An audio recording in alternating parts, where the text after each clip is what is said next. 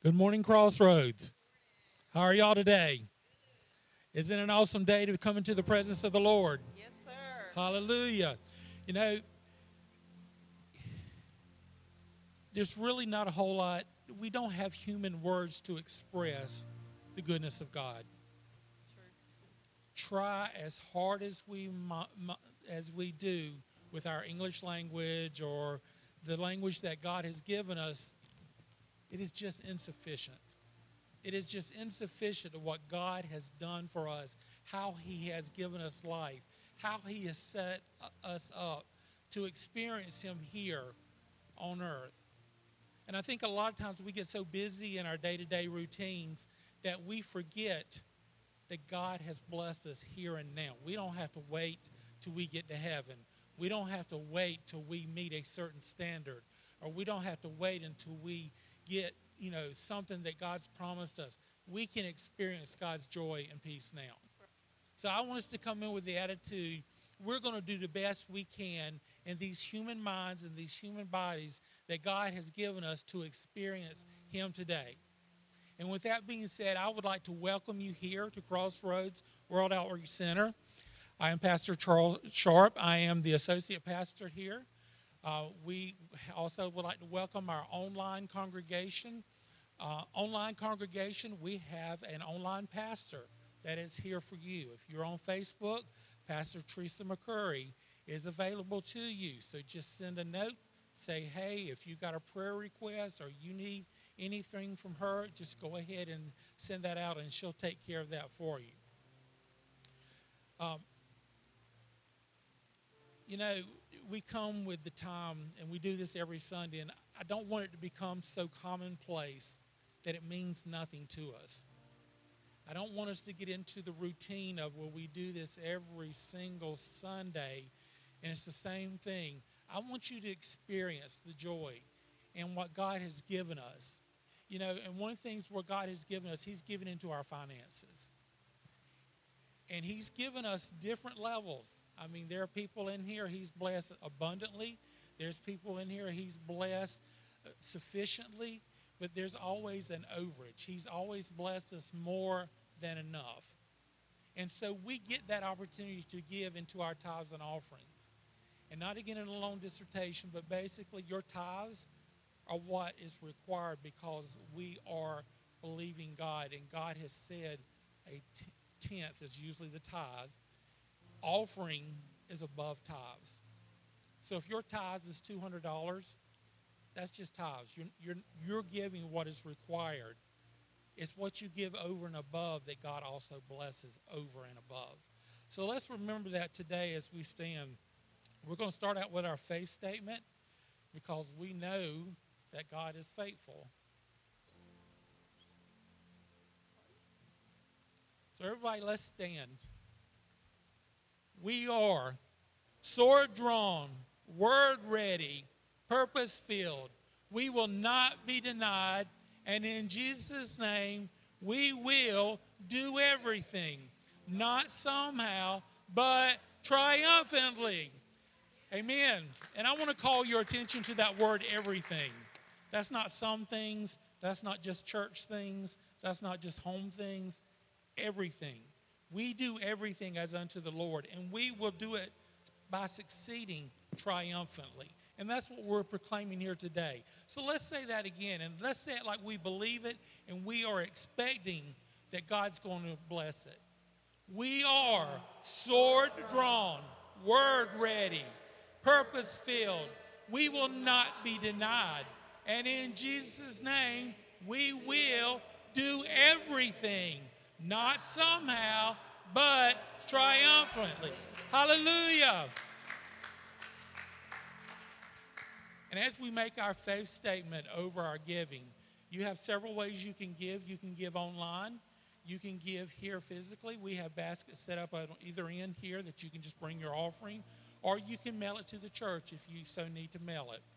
But let's make a statement over our giving because it's in our giving that God blesses us back. As we said before, we give to get, to get, to give. So we don't give so that God can give us more and we can increase our bank account and we, ne- we just see that number rising. We give so that God will bless us, so that we can then bless others through our giving. So as we make that statement today, as we receive today's offering, we are believing the Lord for jobs and better jobs, raises and bonuses, benefits, sales and commissions, favorable settlements, estates and inheritances, interest and income, rebates and returns, checks in the mail, gifts and surprises, finding money, debts paid off, expenses decreased, blessing and increase. Thank you, Lord, for meeting all of my financial needs, that I may have more than enough to give into the kingdom of God and promote the gospel of Jesus Christ. Hallelujah! Hallelujah! You know, church, as I was thinking this week, Michelle's got a new song we're going to do today, and I was thinking about the words of that song that we're going to do. It's talking about praising God and thanking Him and believing for whatever we've been promised or whatever we've been asked for, even when we haven't received it yet. So we're going to praise God ahead of time. And I thought about the story of Jehoshaphat.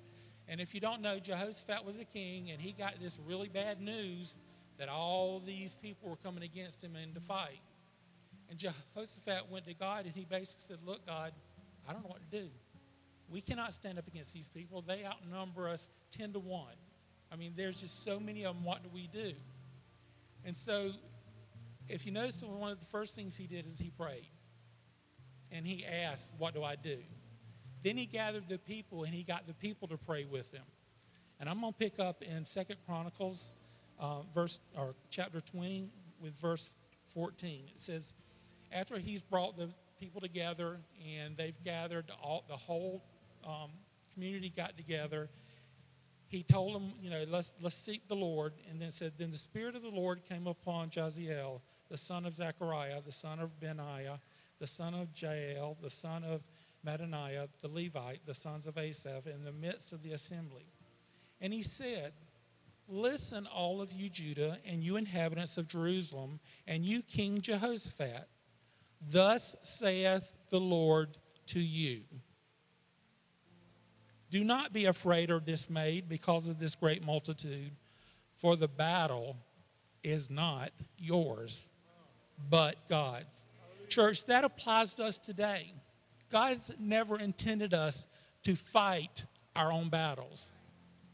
The battles are His. We have to show up and we have to do what He's asked us to do, but He's going to do the fighting. said, Tomorrow go down against them. They will surely come up by the ascent of Ziz and you will find them at the end of the brook before the wilderness of Jeruel. You will not need to fight in this battle. Position yourselves, stand still, and see the salvation of the Lord who is with you, O Judah and Jerusalem. Do not fear or be dismayed. Tomorrow go out against them, for the Lord is with you. So Jehoshaphat bowed his head with his face to the ground, and all of Judah bowed, and the inhabitants of Jerusalem bowed before the Lord, worshiping the Lord. Now, you get that people? They're already worshiping, they're already praising. They're here now. The battle hasn't happened yet, but they're praising and worshiping God. Then the Levites of the children of the Kohathites and the children of the Korites stood up to praise the Lord, God of Israel, with a voice loud and high. Again, this is before the battle.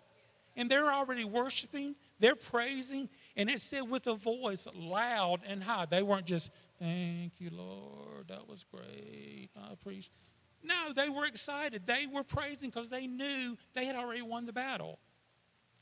So they rose early in the morning and went out into the wilderness of Tekoa. And as they went out, Jehoshaphat stood and said, Hear me, O Judah, and you inhabitants of Jerusalem. Believe in the Lord your God, and you shall be established.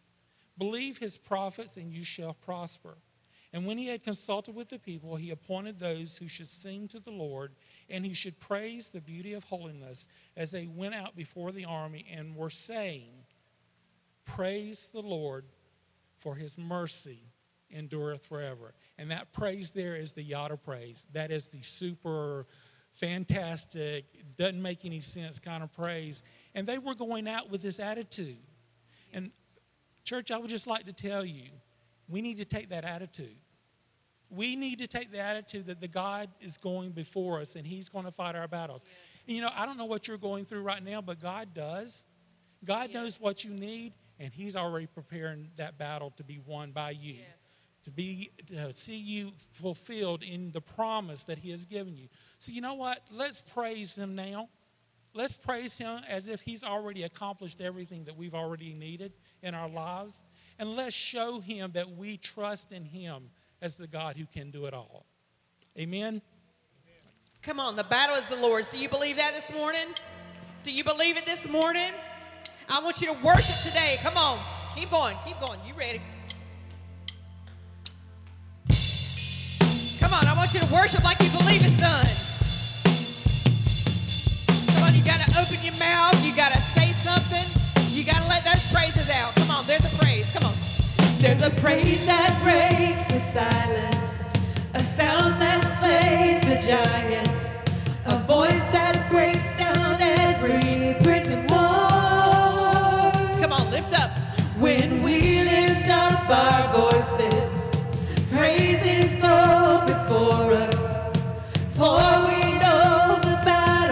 There's a Lord. Come on, say it again. There's a praise.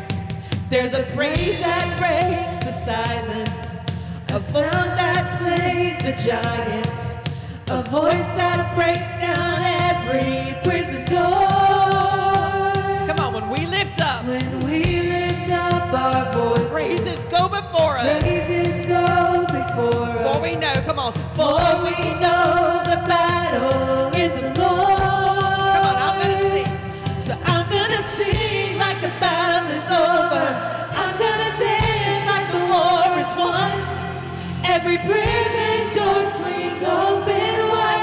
Come on, say that again. I'm gonna sing like the battle is over. I'm gonna dance like the war is done. Every prison door swing open wide. The King is overcome. Come on, do you believe it this morning? Whether you know the word or not, come on, we can worship Him. Worship Him like you already see the answer. Come on. There's a praise that breaks the silence.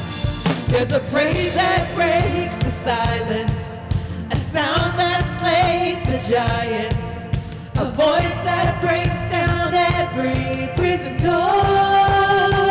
Come on, it's up to us. When we lift up our voices, praise, praises go yes. before us, for we know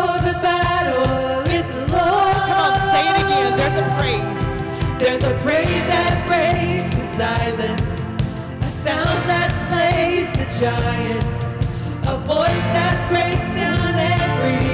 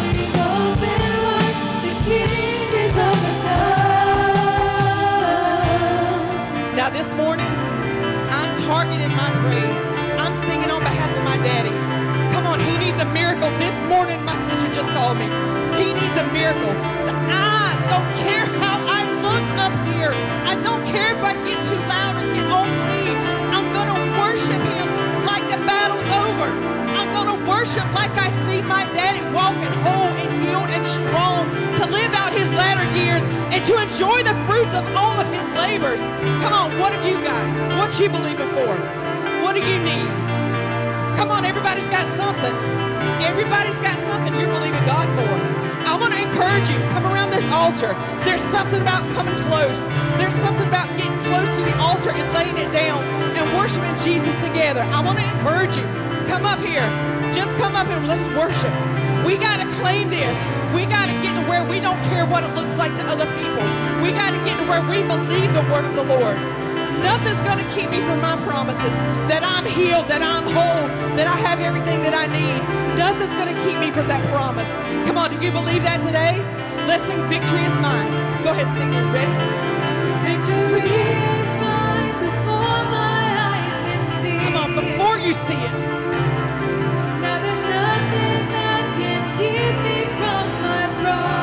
Nothing. Nothing's going to keep me from it. No,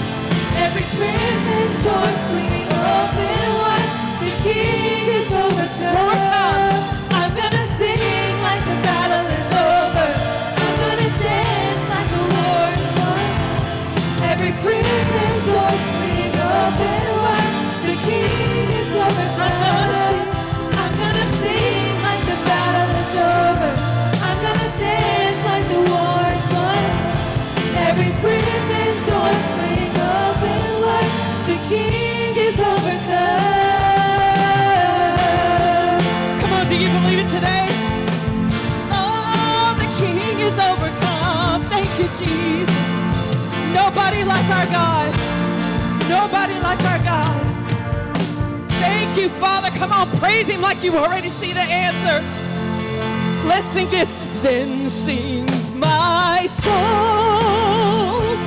my Savior God to thee. Come on, He is a great God. Nothing's too hard. How great thou art.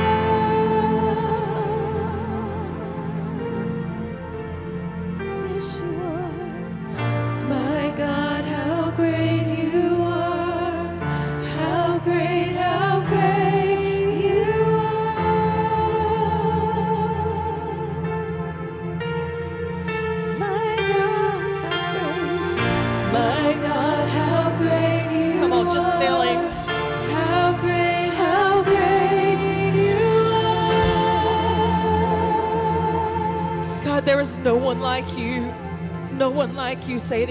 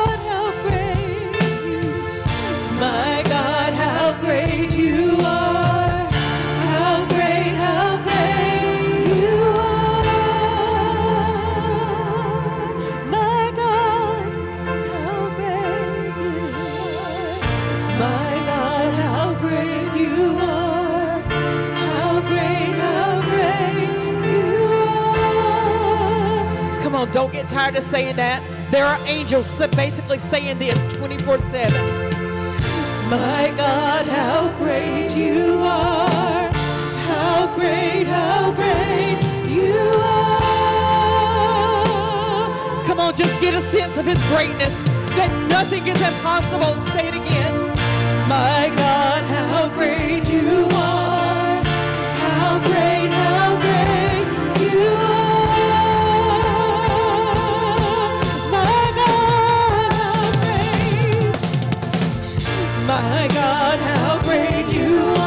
you feel his greatness, the glory of his presence in this place?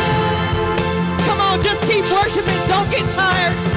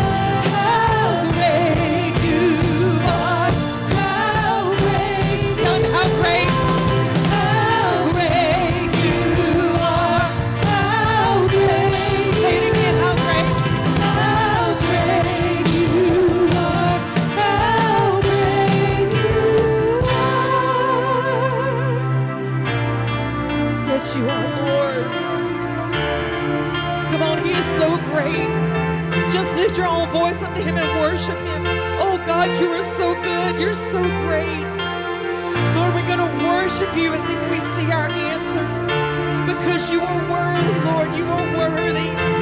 We join the angels. Holy, holy, holy is the Lord God Almighty who was and is and is to come. How great you are, Lord. How great you are, Lord. Lord, we worship you today. Say, my God. My God, how great you are.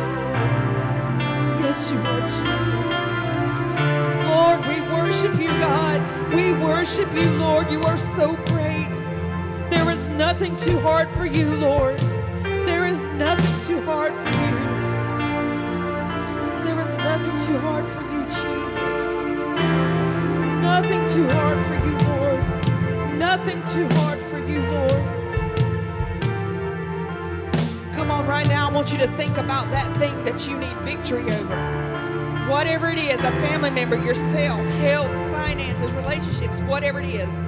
Think about it right now. Just think about it. It seems so great. It seems so heavy. And it is probably.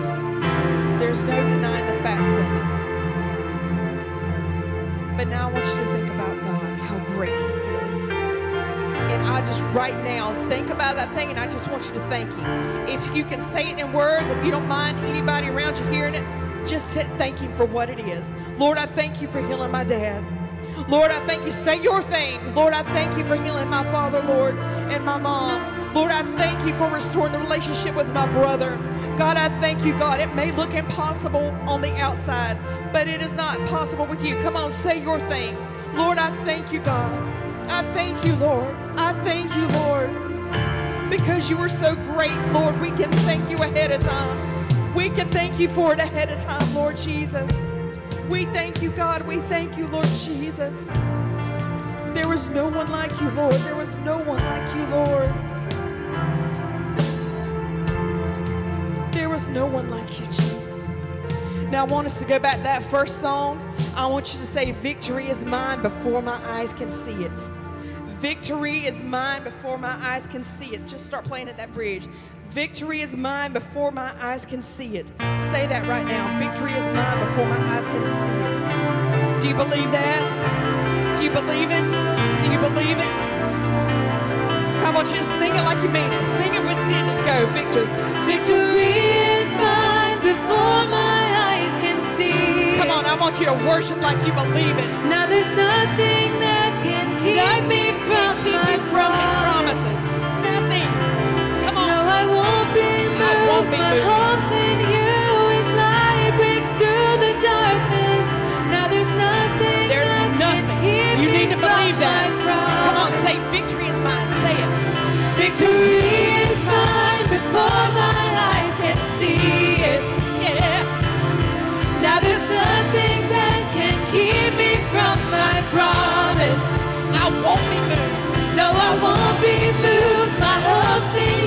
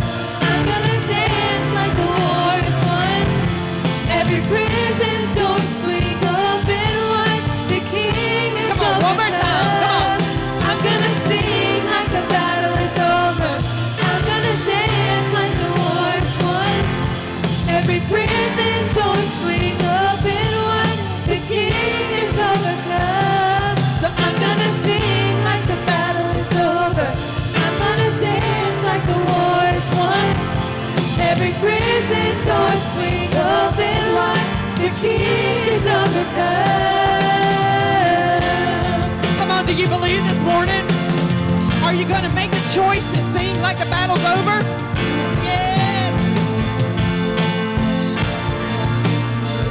Lord, we trust you, God. Come on, just give him praise. Just give him praise.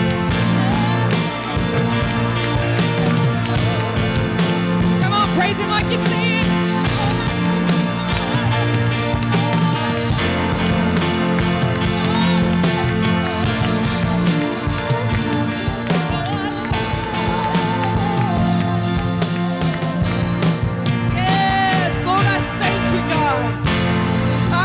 Thank you, Lord. The battle belongs to the Lord. Amen.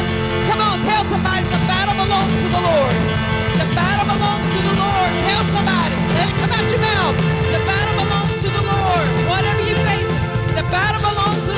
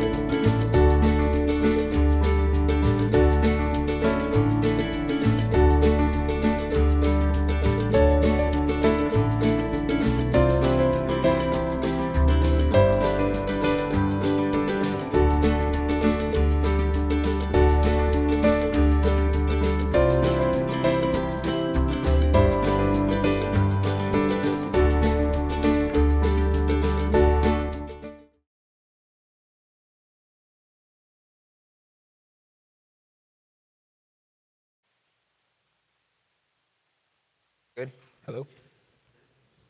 Hello? Hello? Hello? One, two. Perfect. Thank you, Teddy. Good morning, everybody. Good morning, good morning. A couple things before we get into it today. I was told I needed to mention the men's workday, and women, you are free to come out too. Um, the 31st, July 31st, which that's this upcoming Saturday, correct? 31st, 8 a.m. to 1 p.m. Um, we're going to handle some things around the church. Lunch will be provided, so come out, help out, help put your church together. Man, my summer miracle did not come true. Bunch of empty rows up here, guys. One of these Sundays, y'all are going to make me a really happy man. The chapel family keeps moving forward. I like that. Thank you. Yeah, chapel family, making my summer miracle come true. Every Sunday, I like notice some of you like one forward. Hey, I'll take I'll take what I can get at this point. But the men's work day, July 31st, 8 a.m. to 1 p.m. We're going to be working on some things around the church that need to be done.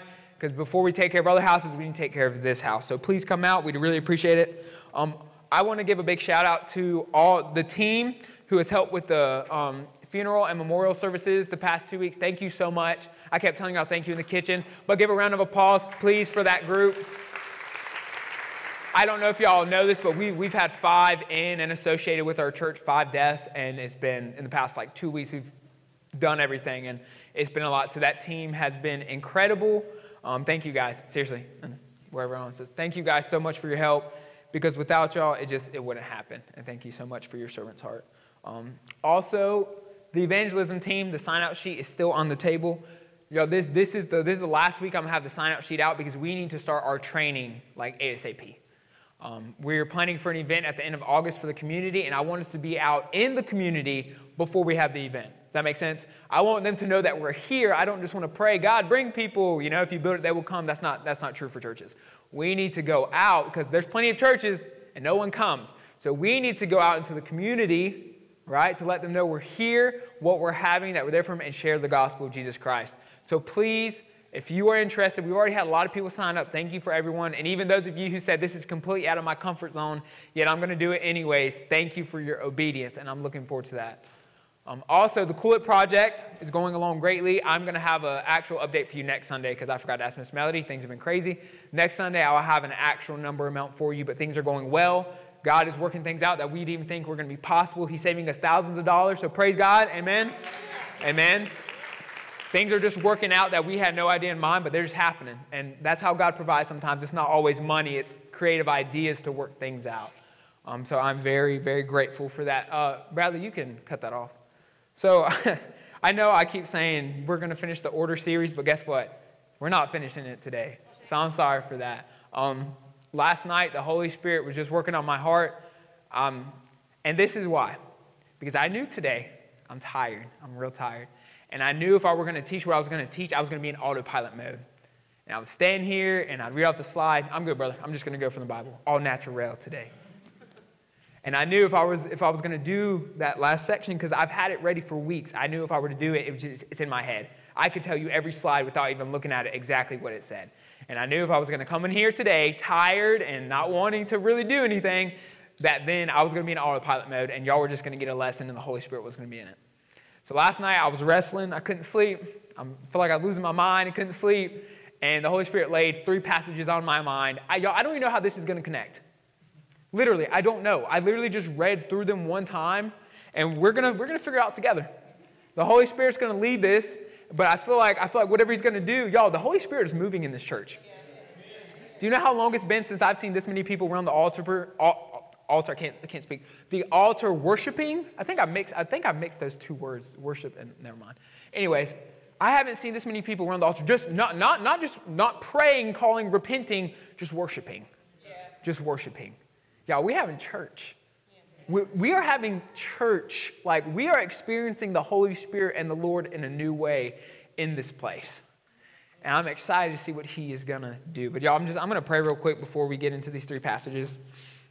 Holy Spirit, I just pray you would speak through me. You, you, you like to make things uncomfortable for me and you like to switch things up on me last minute. And I thank you for that because where we're uncomfortable is when we grow. So, Holy Spirit, I just pray you would leave this service today. I don't know what you want to do in this service. I don't even know how long this, this talk or whatever this is is going to last. But you know, if you want us to go back into a time of worship, please guide us into a time of worship. If you want us to go into a time of repentance and prayer, guide us there. But, Holy Spirit, we need you today. I need you today because I literally don't know what I'm supposed to say. I have no notes. I literally have your word in my hand, and I'm trusting you. So, Holy Spirit, please move in our hearts today, move in our minds, guide us to where you want us to go because you're taking this church to a new place we have not been before.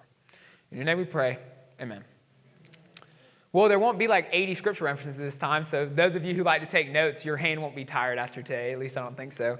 Um, all right, if you have your Bible with me, and I pray that you do, a physical Bible, but if you don't, that's fine. Open your phone. We're going to open up to Luke chapter 11, and we're just going to start in verse 1. Luke chapter 11, we're going to start in verse 1. And I think, I think we're going to go through verse 13, but I'm not sure. We'll figure it out along the way. Luke chapter 11. I'll give you a second because it's important that we know where things are in our Bible, correct? I'll give you a second to get there. I'm not in a rush. The Holy Spirit isn't in a rush. I'm sorry if you don't get to lunch on the time you thought you were, but you know what? We're, we're expecting the Holy Spirit to move today. Like he did last week. Did he move last week or did he move last week? Praise the Lord, y'all. He's doing something new in this house. I'm seeing things in y'all that I haven't seen before, and that's exciting to me. Because as your leader, all I want to see you do is thrive in the Holy Spirit, in the fruits and the gifts. All right, I'm going to start in verse 1. He was praying in a certain place, and when he finished, one of his disciples said to him, Lord, teach us to pray, just as John also taught his disciples. He said to them, This is Jesus, whenever you pray, say, Father, your name be honored as holy. When we start our prayers, we are to honor God as holy. He is set apart, he is perfect. He is so far beyond us, yet He chooses to be associated with us. And y'all, sometimes I, I get caught up in, in this way when I pray. I got so much on my mind, like, God, do this, God, do this, do that. And I forget to sit and be like, yo, this is God. He doesn't have to do anything. He doesn't even have to listen to me if he chooses not to. He's the God of the universe. He is so beyond and he is so holy. Yet sometimes I come to him like he's the genie in a bottle. And I rub my Bible, and there's my three wishes. He is holy. So when we go to pray, we are to enter into a place of reverence and honor. The church has played games too long where we treat God like a genie. We only come to him when we have a request. We have to be careful because what is the first thing Jesus said? When you enter into prayer, honor your Father as holy. And church, I've been taking that to heart. Anytime I come to pray, the first thing I do is I kneel down and I say, Father, you are holy. We got to know who we're talking to. He deserves the respect and honor of treated that way. That anytime we come to him, first we address him for who he is. He is holy. He's beyond us. He is God Almighty, the creator of the universe. We have to be in a place of reverence before we enter into a conversation with the Almighty. He says, Your, your name be honored as holy, your kingdom come. Church, I long to see this. I, long, I think that's beautiful that Jesus says the first thing is honor him as holy. Second, let his kingdom come to this earth. I want to see heaven on earth. Seeing you guys up here worshiping the Holy Spirit flowing, yo, that's a bit of heaven on earth. We were joining in with the saints and the angels in heaven from Revelation chapter 4, and we were worshiping. And we tasted heaven here on earth. But if you didn't take part, I'm sorry, you missed it. You missed it. And the other day, y'all, I missed a ministry opportunity, and I was so mad because I came back over to my office, I missed an opportunity. And I was in my office working, putting stuff together, and I looked at myself. I looked at myself in my mirror. If y'all know my dad's office, down my office, there's a mirror right in front. And I looked at my, I said, Josiah, you missed it. But you won't miss it again. Learn from your mistakes. I missed a ministry opportunity to share the Lord, but not again. His kingdom come, which means we have to establish it. We have to bring it. And when we miss an opportunity, we repent and we move forward. But we have to be pursuing his kingdom here on the earth. And I believe that is what this church is currently doing. Verse 3 Give us each day our daily bread. What is he asking? He's asking for provisions. Ask for your daily provisions. Notice he doesn't say ask for a Corvette or a Mercedes or a giant house. He says ask for your daily needs, your daily provisions. Y'all hear me? I said needs. Wants and needs are completely different. When we come to the Lord first, we are to ask for our daily needs. Why? Because He's our provider. He gives our provision, our daily provision. And y'all, He gives us grace every day. He knows what we need every single day. So, what are we to pray for? God, you know better than I know. You've seen this day. You've walked this day. You know when a family member is going to die.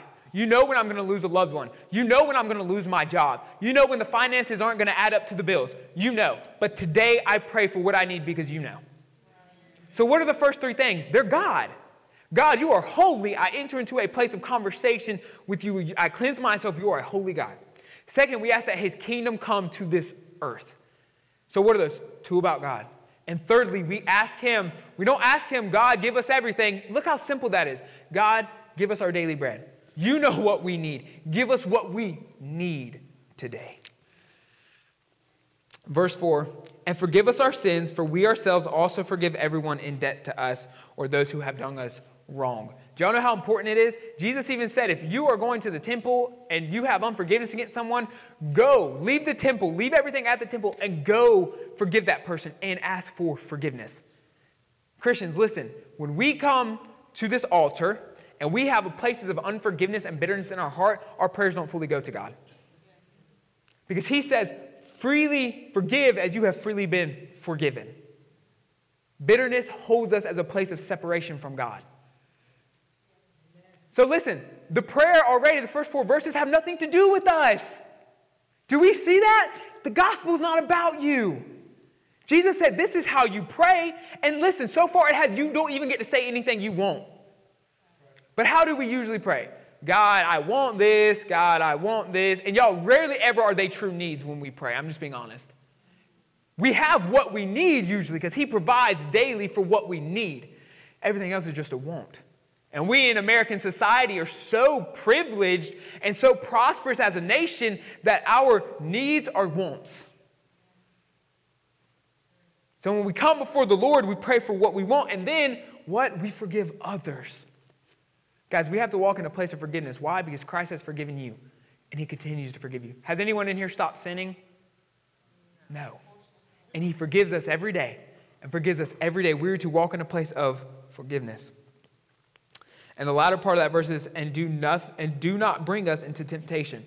I dealt with this on a Wednesday night, but hey, if you're able to make it, I need y'all to start coming on Wednesday nights. We are. We're, we're getting into some deeper truth, and if you can't make it, please log in online. Y'all, because we go into deeper, way more deeper truth on Wednesday nights than we do on Sundays. We get into some serious teachings, like hour long teachings of the Word of God. But we dealt with this, and, and what does that say? And do not bring us into temptation. God allows you to be tempted. We have the story of Job when Satan came before God. God, let me tempt him. He'll, he'll, he, won't, he doesn't really love you. Let me take it away from him. They take it away. Job is still faithful, and he comes again. Do we see that? He comes again. Jesus in the book of Luke tells Peter, Peter, Satan has been asking for you. God allows us to be tempted. Why? Because faith is not faith until it's tested. And some of us fail at the same thing over and over again because God's like, I'm going to make you retake this test until you pass.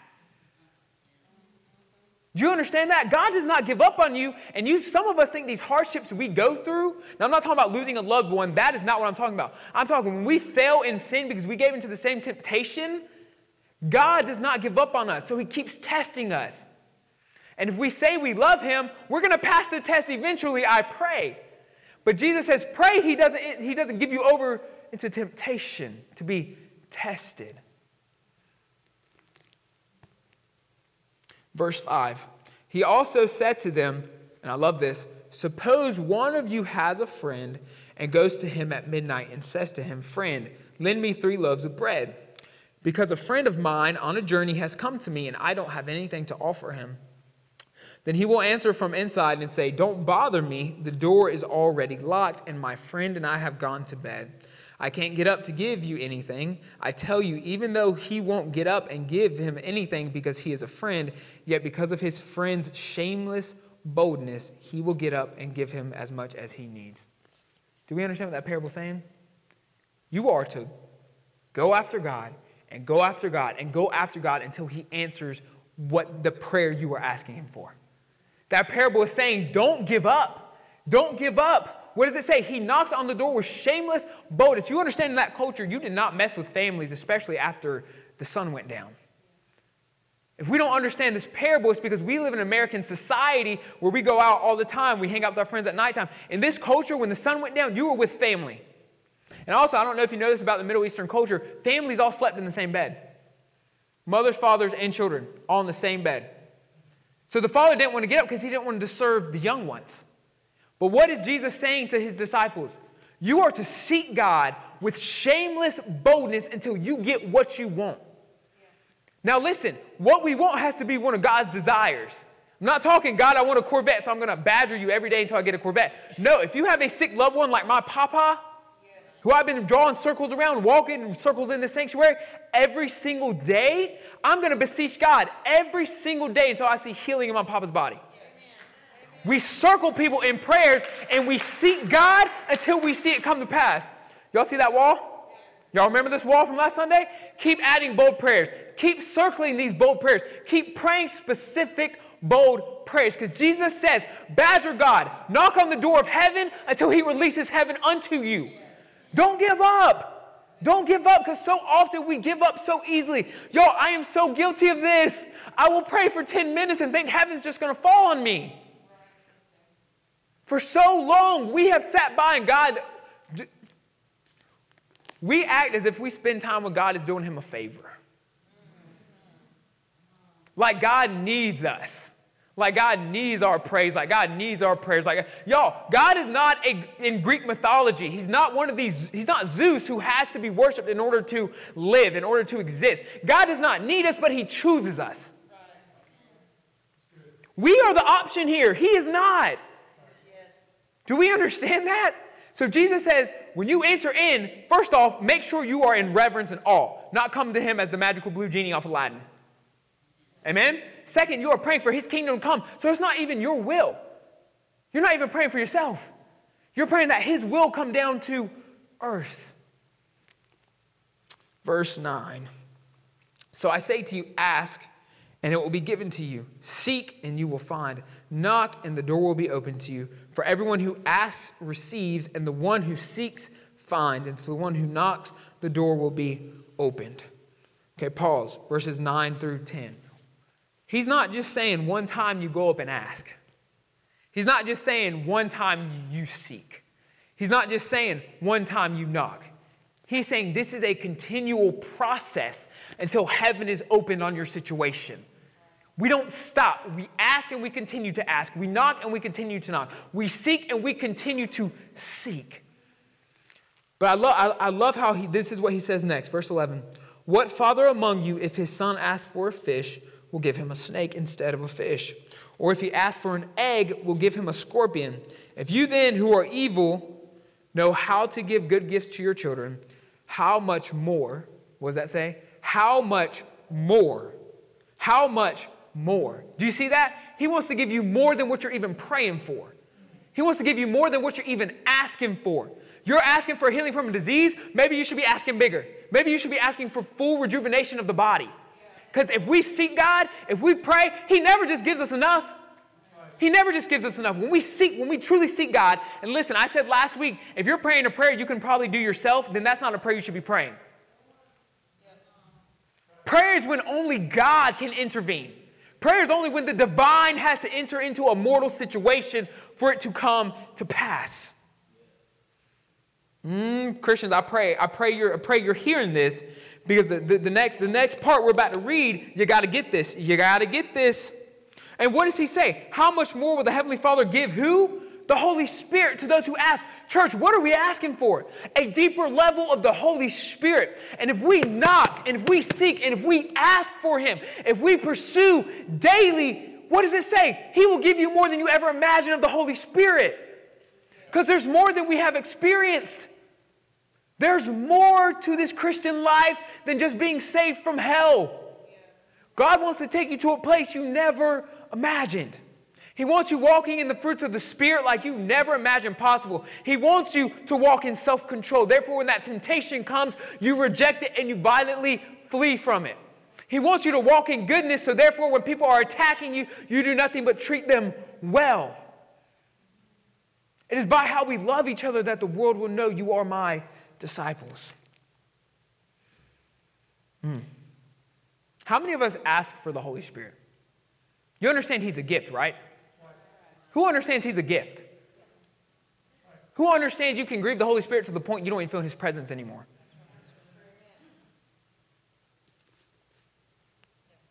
If we're not asking for deeper levels of experience with the Holy Spirit, we're missing the whole point. Without the Holy Spirit, you cannot successfully live this Christian life on the earth. You can't do it. Why was he given? To be our helper, to be our counselor, to be our comforter. That's the whole point he was given to us. And if we neglect the Holy Spirit, you will never successfully live this Christian life. Do you hear how I said successfully? You may try, but you will fail. You may try, but you will fall. And you will stumble and you will fall and you will stumble and you will fall. That's why we see so many Christians in the church today who have not changed. They've been in the church for 30 years. Unless you allow the Holy Spirit to work in your mind and your heart and you ask, what does it say? Listen, isn't it crazy how he's not just talking about any gift? He says specifically, ask, knock, seek. But who, who is the gift? The Holy Spirit, because the Holy Spirit is all we need to live this Christian life. And if we miss that, we miss the whole point of any of this. Jump over to verse 27. As he was saying these things, a, a, woman from the crowd raised her voice and said to him, Blessed is the womb that bore you and the one who nursed you. And Jesus said, Rather, blessed are those who hear the word of God and keep it. You know, Jesus, Jesus has those mic drop moments in the church where Jesus simply says, replies. No, and listen, this, I, I, I think this just, I mean, the Catholic Church can't really say anything about Mary when you say this. Jesus about himself said this. What did he say? He said, Rather, blessed are those who hear the word of God and keep it. What, what does keep it mean? You store it in your heart, you store it in your mind, but more than that, you put it into practice. James says, Don't just be hearers of the word, be doers of the word. And one thing I've learned early on in ministry is a lot of people are talkers, not many people are doers. Many people can tell me how to do it, but not many people walk it out and do it themselves. Many people love to tell a young pastor how he should be doing it, but they in their own lives don't produce any fruit to show me otherwise. And I'm sick and tired of Christians thinking just because you've been in the church 30 years means that you are walking the way you should be walking. Just because you've been, just because you've been walking with the Lord for 30 years doesn't mean you're above anybody. It doesn't mean you're above coming to this altar. It doesn't mean you're above sitting on your knees. Where is your fruit? I'm oh, yo, I'm over church games.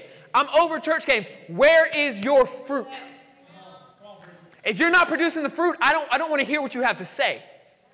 Because I don't care what you have to say. I care about what the Holy Spirit inside of you has to say. So don't be talking to me about what I should do if the Holy Spirit isn't even living inside of you. When are we going to get done with church games? Y'all, what we experience today around the altar should be the norm for the church. Y'all didn't come up here to repent, you came here to praise. You were praising God.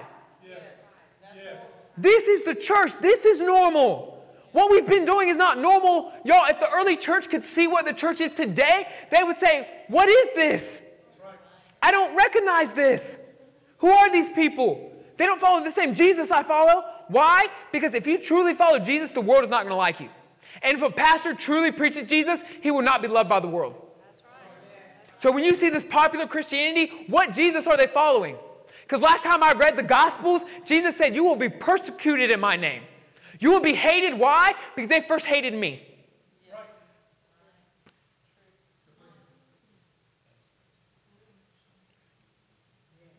The spiritual gifts are amazing, are they not? Yeah, I, this is the Holy Spirit. I know what I'm saying right now. The spiritual gifts are amazing, are they not? My number one gift is discernment. A lot of y'all don't know in this room, but y'all, I watch and I pray. And I know, I know who's producing fruit. And I know who is not. And I pray for those who are not. But it breaks my heart that we could be in a Pentecostal church and the Holy Spirit doesn't move.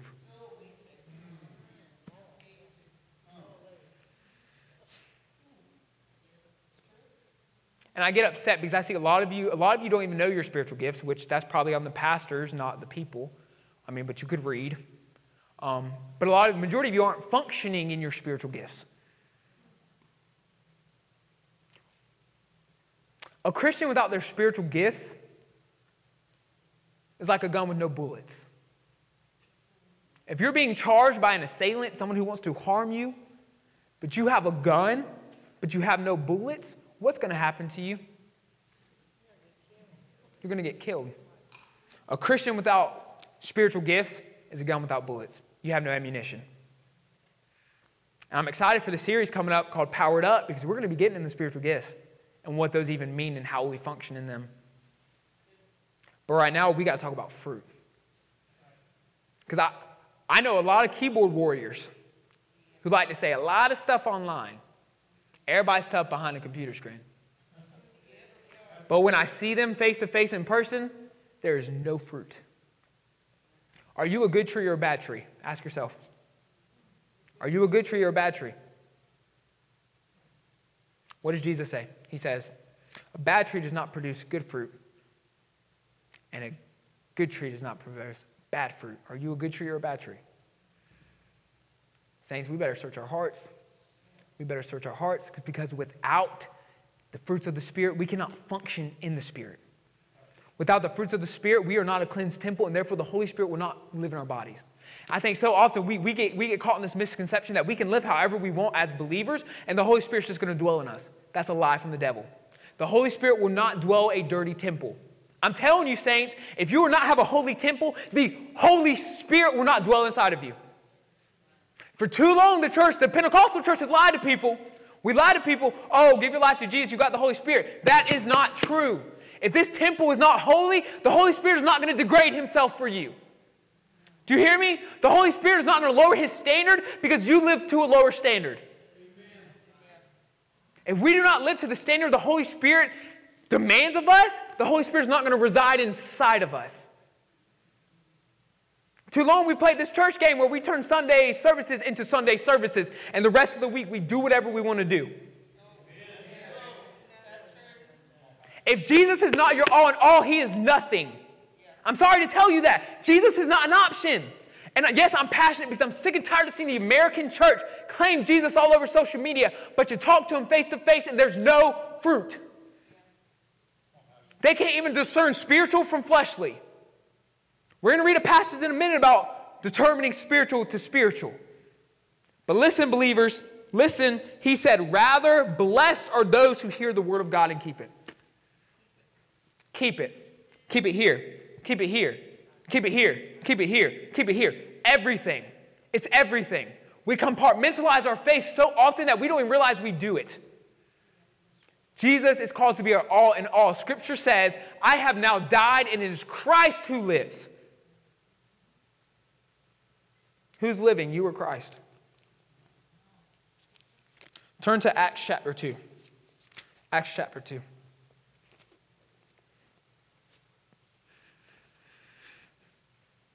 Told y'all one of these days I was going to preach. Told y'all one of these days I was going to Told y'all at one point I was going to stop teaching. The Holy Spirit was going to release me to preach. I told y'all. I don't think y'all were ready for this, but I, did I not warn y'all? Did I not warn y'all? I said, right now, the Holy Spirit is not releasing me to preach. I'm teaching. He released me last night. Acts chapter 2, verse 37. Backstory Paul, I mean, sorry, Peter has just given the gospel. Like he just straight up preached the gospel for the first time. Just preached the gospel for the first time, okay? This, this is our backstory. Okay? What, what is the gospel? We in ourselves are sinners. We can do nothing to save ourselves. Sin nature has corrupted the world, and the world is sinful. God looked down upon humanity, loved us enough to send his son. Because why? God knew without a Savior, these people could never be saved. They weren't good enough in themselves. He gave us laws. We broke every single one of them. We couldn't even keep one of them. We broke it and we broke it and we were evil. And at points in time, God even looked at humanity and said, I'm grieved in my heart. I wish I never created these creatures. God said that about us. You know that, right?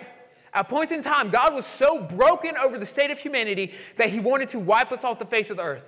But it takes one righteous person. And God has looked down and looked down time and time again to save humanity. But what is the gospel? He sent his one and only begotten Son, his unique Son, Jesus Christ. He sent him down to be born from a virgin, overshadowed by the Holy Spirit, conceived miraculously Jesus Christ, the Savior of the world. John 3:16 tells us he did not come to condemn, but he came to save. He came for us to save us because we were not good enough in ourselves. I'm not good enough in myself. Before Jesus, I was a hot mess driven by passions and desires that were definitely contrary to this word. But he sent a Savior to die. And, and Peter says, The same Jesus you crucified was sent for your sins, to die on the cross to make you a new creation. We pick up in verse 37. When they heard this, they were pierced to the heart and said to Peter and the rest of the. Wait, are any of us still moved by the simple gospel? Or, or, or, or have we been in church so long we've become calloused in our hearts to the simple gospel? Because if you're at that point, you need to check your heart. If the simple gospel no longer moves you, you need to check your heart.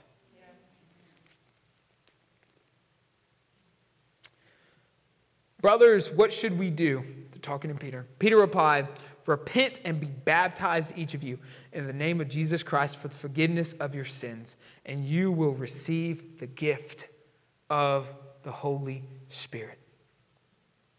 I'll read verse 38 again. Peter replied, Repent and be baptized, each of you, in the name of Jesus Christ for the forgiveness of your sins, and you will receive the gift of the Holy Spirit. Verse 39 For the promise is for you and for your children and for all who are far off, as many as the Lord our God will call. Mm. I'm going to read those two verses again because I feel like some of y'all haven't gotten it yet. Peter replied, Repent and be baptized, each of you. Some of y'all need to come up to this altar and get filled with the Holy Spirit. I'm just saying, in the name of Jesus Christ for the forgiveness of your sins, and you will receive the gift of the Holy Spirit. The gift of the Holy Spirit. For the promises for you, for your children, and for all who are far off. Who, who were the ones who were far off? The Gentiles. That's us, church. We're the Gentile church. That's us. With many other words, he testified and strongly urged them, saying, Be saved from this corrupt generation. Huh, it sounds like I've been preaching the same thing. So those who accepted his message were baptized, and that day about 3,000 people were added to them. Do you see what happens when the Holy Spirit is allowed to move? 3,000. Listen, only men were numbered. That means there could have been women and children. There could have been even more thousands saved in that one day when the apostle was obedient to the Holy Spirit. And some of us haven't experienced the Holy Spirit in a long time, haven't really experienced His presence, haven't really experienced His regeneration in our hearts and our minds. Some of you are still doing things with your minds you have for 30 years. The Holy Spirit never wanted you to deal with that. The Holy Spirit came to bring regeneration. What does that mean? That's rebirth in your hearts and in your minds. If we are still struggling from things we dealt with 20 years ago, have you allowed the Holy Spirit to work in your heart and in your mind? Do you understand? Jesus said, God wants to give you more, wants to give you more, abundantly more than anything you've ever experienced. If you have not truly been set free, then you have not truly experienced the Holy Spirit in the work of regeneration. Jesus said, Be free, choose freedom, do not choose the yoke of slavery again. Jesus died for you to be free, saints. He never wanted you to struggle with the same sin over and over and over. He even gave His Holy Spirit to guide you away from sin. We were set free by the cross. Yo, Peter preached the simple gospel and thousands of people got saved. Literally, you can look back, it was two paragraphs. And thousands of people. Why? Because Jesus saves. He saves. And He changes and transforms hearts. And it's sad because sometimes we as the church, we're content for change and not transformation. Listen, habit change and heart transformation are not the same thing. When I wasn't a believer, I started researching psychology and different methods to help control my anger. And I wasn't saved, and my anger got better. That was habit change. But my heart was not changed. Because Jesus doesn't, doesn't just want to take it away partially, He wants to take it away wholly. Because why? He is holy. And when we separate ourselves, holiness, separation unto the Lord, He doesn't want you to look the same. He doesn't want you to act the same. And believe it or not, it matters how we treat people. People see how you treat people, especially if you claim to be a Christian. Sometimes I think Christians don't realize when people know you claim to be a believer, you are being watched. Like a hawk. Why? Because the world wants to say, hypocrite, hypocrite, hypocrite. That's what they want from us, church. That is why Jesus is specific about how we are to interact with others. Hence why he gave us the greatest commandment love others as yourself. Hence why he gave us the golden rule treat others as you want to be treated. But we fail that time and time again. Why? Why? Because if the Holy Spirit is not, is not living in us, we literally can't do something as simple as treating others the way we want to be treated. We will continue to use and abuse people when the Holy Spirit is not functioning in our hearts, bringing out the fruits of the Spirit. Let's start one more passage. 1 Corinthians chapter 2.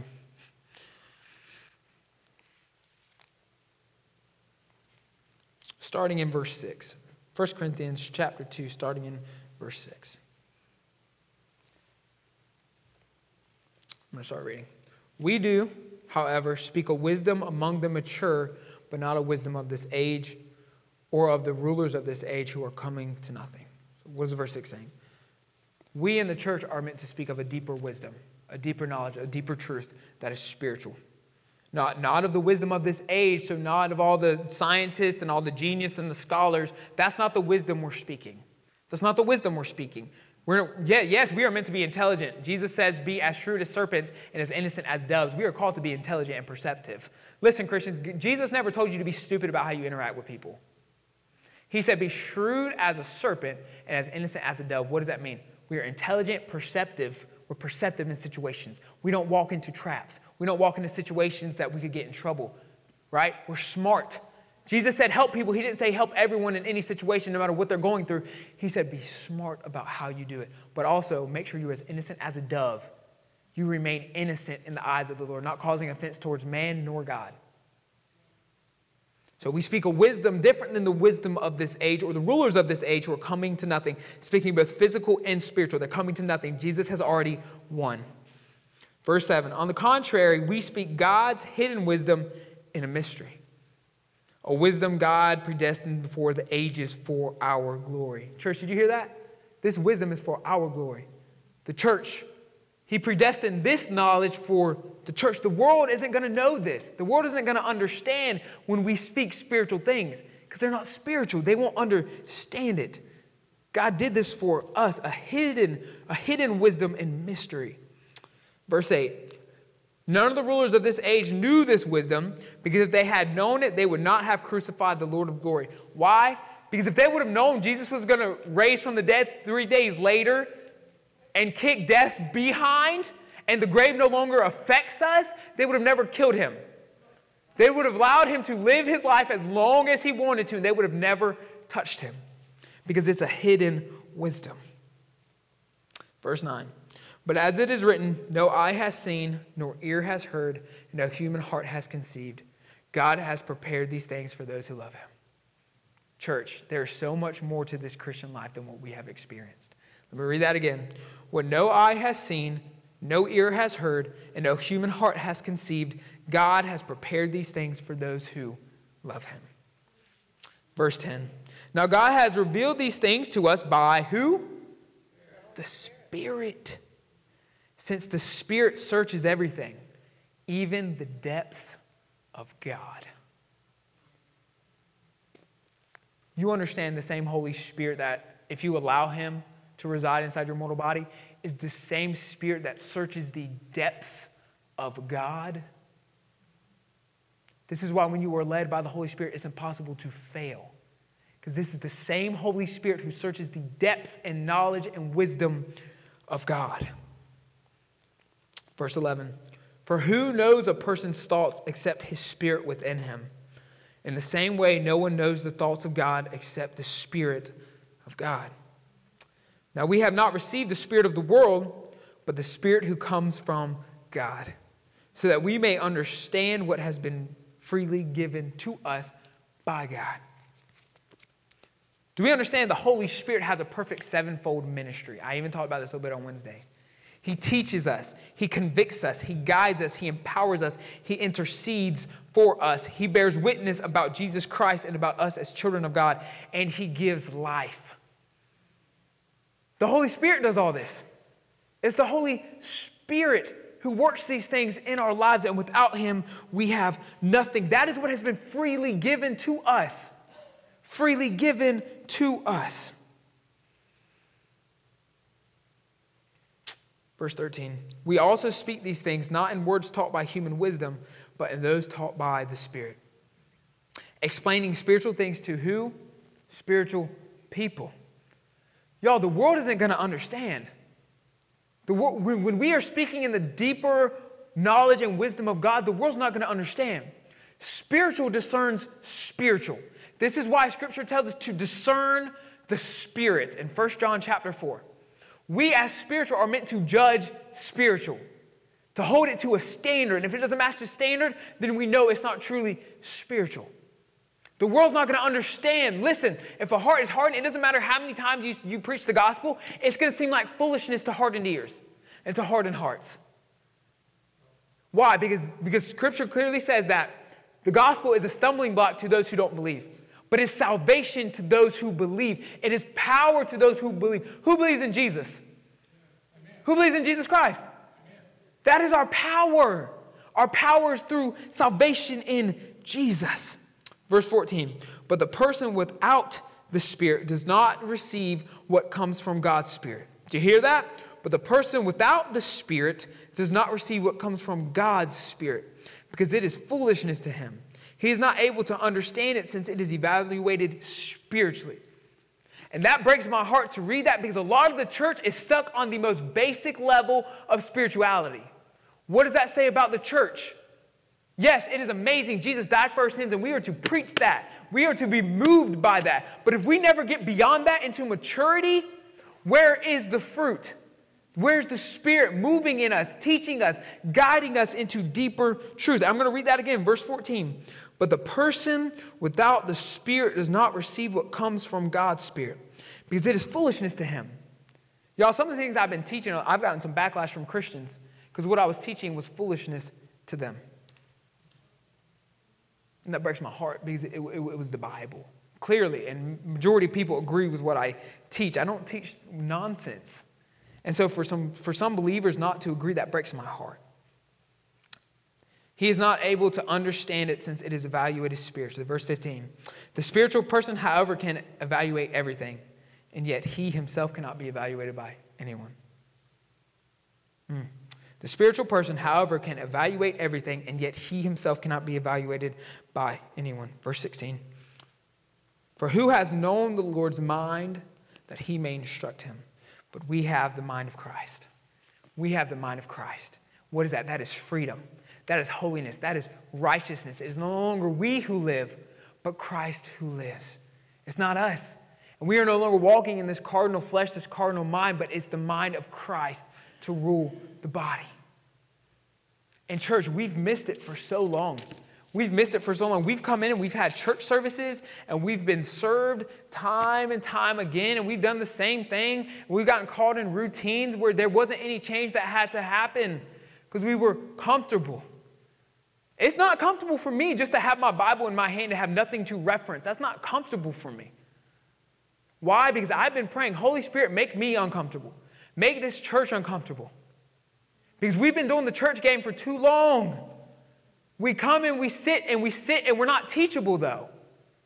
We sit and we don't take notes and we listen, but what, y'all, what happens if you don't take notes? Are you going to be able to tell me what I said three weeks from now? Are you going to be able to tell me what the Holy Spirit did three weeks from now?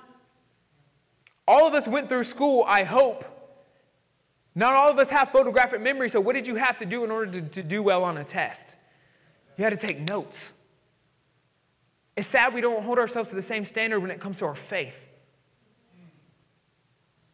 We, we, we want to, listen, in the world, we want to have the best job. We want to have the best career. We want to have the best grades. We want to be the best we can be. But when it comes to our faith, we, we're complacent for subpar. What is going to go on with you into the next life? Not your job, not your possessions, not, not, not, your, not your reputation around the office, not your work ethic. Those things don't go into the next life. It was your relationship with the Lord and who you impacted for Jesus Christ. So we as the church look so much like the world, it makes me sick to my stomach sometimes. We have the same goals as the world. We have the same aspirations as the world. Now, you are meant to pursue excellence in everything you do. Everything you do. Jesus says, do everything as if you were doing it for the Lord directly. So, yes, we are to pursue excellence. But where's our heart? Do we pursue because we want more money? Do we pursue because we want better things? Do we pursue because we want more power? Or do we pursue so we can be a blessing to the ministry? Where's our heart, church? I've been having to ask myself this what fruit am I bearing? Even when I'm tired and exhausted, what does my fruit look like? What does your fruit look like? What fruit are you producing? And we're not moved by the Holy Spirit, I don't know what can move your heart because He's the one who does it. And in a minute, Auntie, I, I, want you to play that first song again. And praise Team, if you want to join her, please do. I want to go into a time of worship again. And some of you need to come up to this altar and ask to experience the Holy Spirit in a new way. If you've never been, if you've never been baptized in the Holy Spirit, come to me and I will pray for you. Because how was anyone baptized in the Holy Spirit in the New Testament? Laying on of hands. If you want to experience the Holy Spirit in a new way, or you just want to come praise and worship, please. We got the Holy Spirit wants to take us into a new level. But we got to understand new levels come new enemies. New levels comes new resistance to the growth. And we're going to go into a time of worship today. And I pray you took notes. I pray you were down y'all because that's what the Holy Spirit was saying. I didn't plan for any of this. But we're going to go into a time of worship. And I don't know about y'all, but I'm going to seek the Holy Spirit to a new level. And I want us to be excited and expectant about what the Lord's going to do in this house. But we have to pursue. We have to knock. We have to ask. And you choose right now. You choose to pursue. You choose to seek. You choose to knock. Those are conscious decisions to make. So, Auntie, praise team, lead, lead us into that first powerful song. Because I want this to be a time of celebration. I want this to be a time of victory. Come on, y'all, stand up. Let's sing. Let's sing like the battle's over.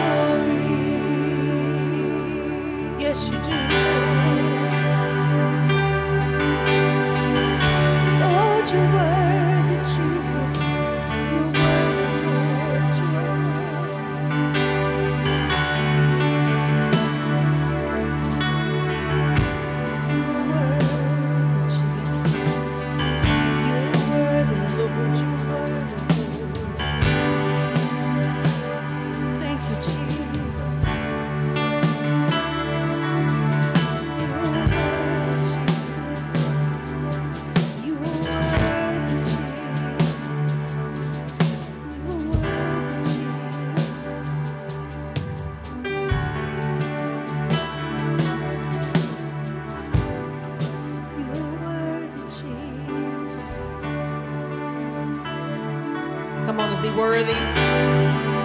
Is he worthy? Come on, let's let's give him a shout of praise. Lord, we thank you, God. We thank you, Jesus. You're worthy, Lord. You're worthy, Jesus. We thank you, Jesus. Thank you, Jesus. Thank you, Jesus.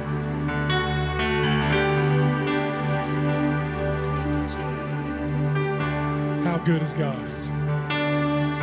Said, How good is God? Yes. Maybe you're not hearing me. I said, How good is our God? Hallelujah! Dear gracious and wonderful Heavenly Father, the Father who created the heavens and the earth, the God who spoke us into existence. God, we thank you today for what you've done in this service today. We thank you for what you're doing in this service today. We thank you for what you're doing in each and every person's lives under the sound of my voice. God, we thank you that change is taking place. God, we thank you that you're making us uncomfortable. We thank you for that uncomfortable state because in, in comfort, growth takes place. And when that growth takes place, Father God, we know that change takes place. So, God, we thank you for what you're doing. We thank you for what you're about to do. And we call things as not as though they were. So, God, today, as we leave this sanctuary today, God, I pray and act for each and every person in this house today. I pray and ask for the people on the online service today. God, I thank you for what you're doing in lives. God, I thank you for changes that are taking place. I thank you that people who are lost are coming home. I thank you that things that were dead in people are coming to life. God, I thank you, Father God, for speaking things as not as though they were. And I, God, I thank you. I thank you today, Father God, that you died on the cross so that we may be free.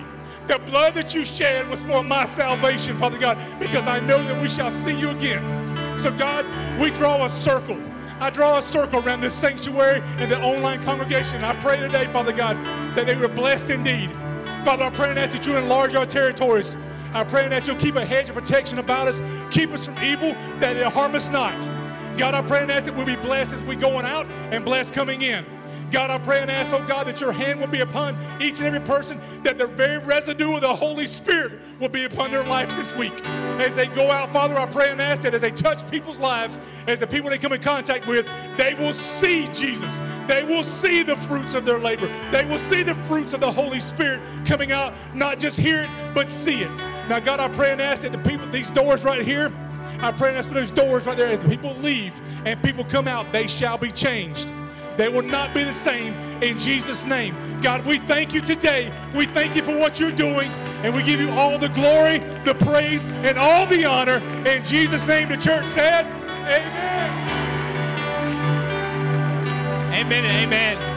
Thank you guys so much for coming with us today. We love you. God is doing something new in this place. Pastor Betty, is there food across the street? Go get some food across the street. We love you guys. Excited to see the transformation the Holy Spirit is working in this place.